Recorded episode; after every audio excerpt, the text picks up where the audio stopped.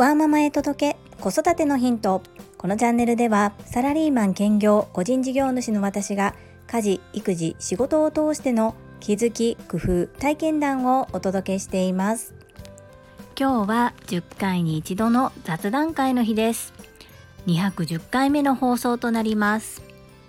今日はちょっとためになる話ではないかもしれないんですが、アラフォーならではの白髪の話と、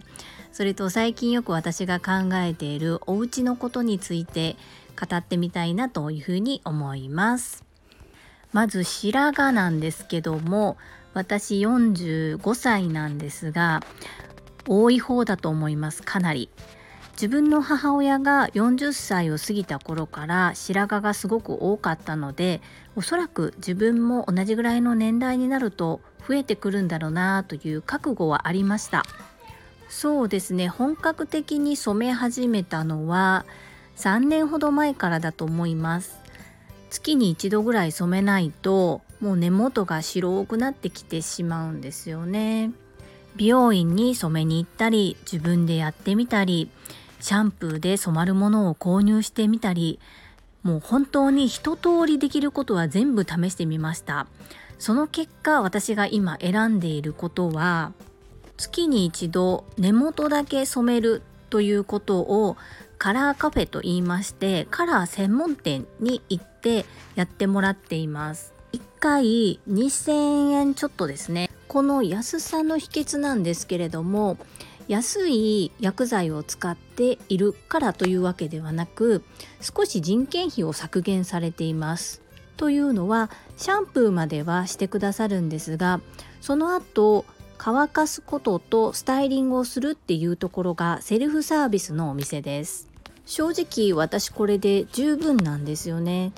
器用な方はお家でも綺麗に染められるかと思うんですが、私の場合は安い薬剤からそこそこ高価な薬剤まで自宅で染めるということもやってみました。ですが、自分で染めると労力も時間も取られ、さらにムラがあって後ろの方をきれいに染めることができなかったり、安い薬剤を使ってしまうと髪の毛がすごく傷んだりキシキシになってしまったり、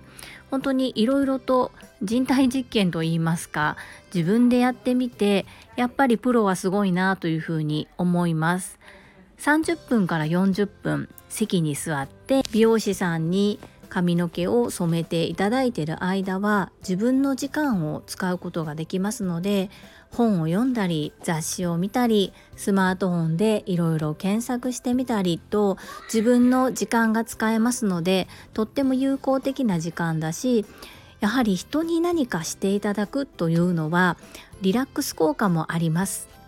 すでに顔と名前も覚えていただいていますし、もう座ればいつもと同じような感じというオーダーでやっていただけますので、とっても気持ちも楽です。そして丁寧に綺麗に仕上げてくださるので、しばらくはこのスタイルでやっていきたいと思います。白髪染めについては染めない方がいいという意見もあることは知っています。ただ、どうしても白髪が見えてしまうと私もテンションが下がりますし、特に発達障害グレーゾーンの次男なんかは、その私の白くなった髪を見て、ママおばあちゃんにならないでって言うんですね。なんかちょっとすいません、親バカで可愛いんですけれども、私この子のためにも若くいないといけないなっていうふうにすごく思ってしまっています。いつもママが支えてくれる、そしていつもママがいてくれる、そうなんだけれども、成人した時にはしっかり自分の足で立って生活していけるような支援サポートをしていきたいというふうに改めて、変ですよね、白髪を通じて次男のことをそういうふうに思っている自分がいます。そしてお家のことです。結論から申し上げますと、ちょっと大掛かりなリフォームをするか引っ越したいなっていうのが私の本音です。今のお家は結婚してから2軒目の家となります。最初に住んだお家は賃貸のマンションでした。そして今住んでいるのは10年前に中古で購入した分譲マンションです。購入した時点で築29年でしたので、もう今築39年になります。だいぶ古いマンションなんですけれども、駅から徒歩 2,3 分っていうことと、昔のマンションにすると天井が高いんですよね。そしてそこそこ広さもあるということで気に入って住んでいます。ただ2週間前に3月14日ですね、朝起きたら玄関の天井からザーザーと水漏れがしていたということがあったり、10年間住んでいる間で水の被害っていうのがもうこれ実は2回目なんです。前は玄関に近い一番近いお部屋の壁から水が浸水これも変な話なんですけれども、ちょっといろんな状況が重なりまして、壁から水が浸水してきて、壁と床がもうべっちゃべちゃだったんですね。これ普通にマンションに10年暮らしていて水の被害に2回遭うってちょっと頻度高くないですか？あとそのマンションの対応もちょっと私の中では腑に落ちない部分がありまして、なんだかなーっていうもやっと感と、もう一つの理由は私個人の活動として料理教室を開催しているのですが、自分が料理教室を本格的に開催始めた頃にコロナがやってきましたので、今はオンラインレッスンが主なんですけれども、将来的には自分の中で掲げた2年後の目標もありますので、対面レッスンも検討しています。なので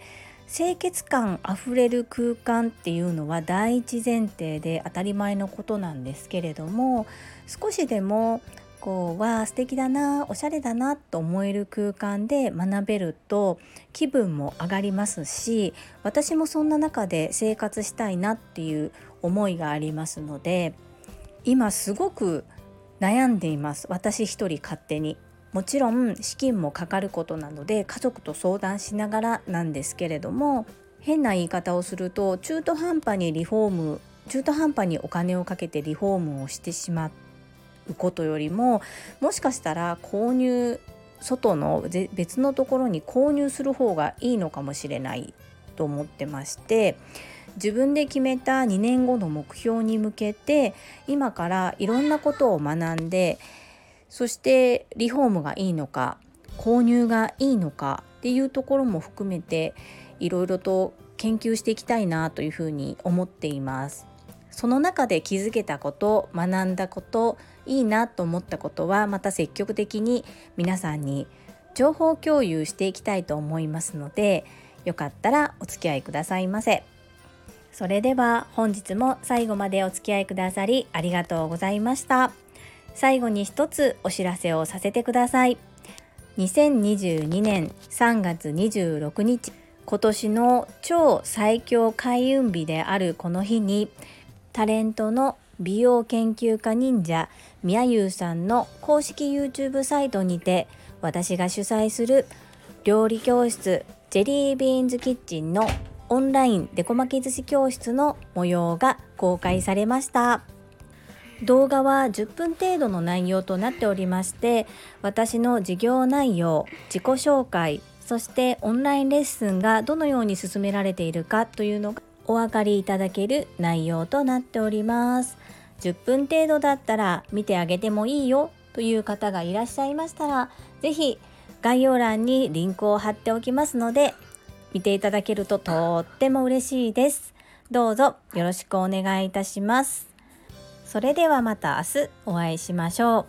う。ママの笑顔サポータージュリでした。バイバイ。